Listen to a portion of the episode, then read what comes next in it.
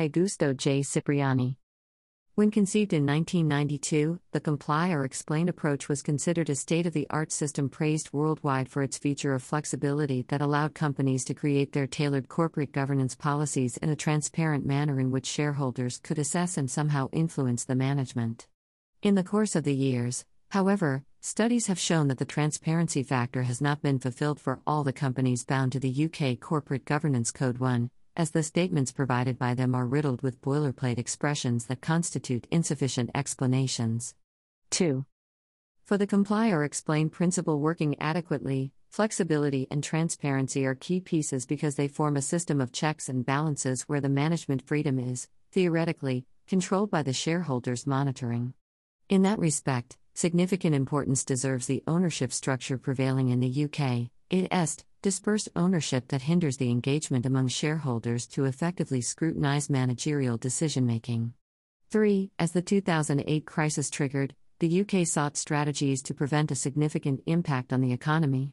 Acknowledging the lack of monitoring, the F R C created the U K Stewardship Code after the recommendations brought by the Walker Report in November two thousand nine, which stood out the need for a code on responsibilities of institutional investors, namely asset owners and asset managers, with the same weight of the C G C and following a system of implementation similar to comply or explain. four. The U K Stewardship Code tried to improve the quality of the annual statements required by the C G C, imposing responsibilities on institutional investors. But as it occurs with retail investors, institutional investors actually have different types of investment strategies according to their nature. For instance, a hedge fund is much more active when it monitors and tries to influence the management of its company's portfolio than an exchange-trade fund characterized for being a passively managed fund. The complications do not end there but continue to the type of investor's expectation, which can be long-term or short-term, being the latter usually regarded as detrimental to the economy. Although hedge funds typically perform monitoring and a panoply of activities deemed as shareholder activism have become trendy, especially after the two thousand eight global financial crisis, five, they seek short-term gains to quickly recover the high amounts of equity invested and mitigate the risks. Furthermore, foreign investors might have an expectation that moves them away from the long-term approach as they would be more focused on high returns and reluctant to engage in monitoring or shareholder activism. six. It profoundly impacts the U K market performance because of the high proportion of foreign owners in U K-quoted shares, where around fifty-five percent was owned by investors from the rest of the world in twenty eighteen, as is represented in Figure one. seven. The haste for the creation of an instrument that remedies the lack of monitoring led the Financial Reporting Council to virtually publish a copy of the Code on Responsibilities of Institutional Investors issued ten years before by the Institutional Shareholders Committee, now called Institutional Investors Committee. eight. One of the most remarkable pitfalls of that first version was the lack of a definition for what comprises stewardship. However, although the scarcity of clarity outlining stewardship, some institutional investors preferred to show support and comply with the code, regardless of the quality of the disclosures, in order to avoid criticism. nine. The twenty twelve version of the code references the aim of stewardship, which, despite the lack of stewardship concept, supposes a substantial improvement as it is the core matter. The version mentioned above only states the result expected from the implementation of the code, indicating that stewardship aims to promote the long-term success of companies in such a way that the ultimate providers of capital also prosper. ten. Nonetheless, in twenty twenty the F R C issued a new version of the code where a more detailed definition of stewardship, determining that stewardship is the responsible allocation, management and oversight of capital to create long-term value for clients and beneficiaries, leading to sustainable benefits for the economy, the environment and society. eleven. Although the incorporation of the stewardship definition constitutes significant progress, the effectiveness of the code is far away from being fulfilled in part because the statements issued by asset owners and asset managers are, just like the company's compliance statements, mostly boilerplate. twelve. This situation finds its cause in the lack of oversight of a competent body. This article does not intend to conduct a deep analysis of the advantages and drawbacks of the U K Stewardship Code but rather briefly highlight the main reasons for the ineffectiveness. As previously mentioned, those reasons are the different orientation of the institutional investors, dispersed ownership, the U K quoted share owners' location, lack of clarity of the code, and the absence of an oversight body, among others. Ring W G, Shareholder Activism, A Renaissance, Oxford University Press twenty eighteen. Arcot S., Bruno V. and Faure Grimaud A., Corporate Governance in the U K, Is the Comply or Explain Approach Working?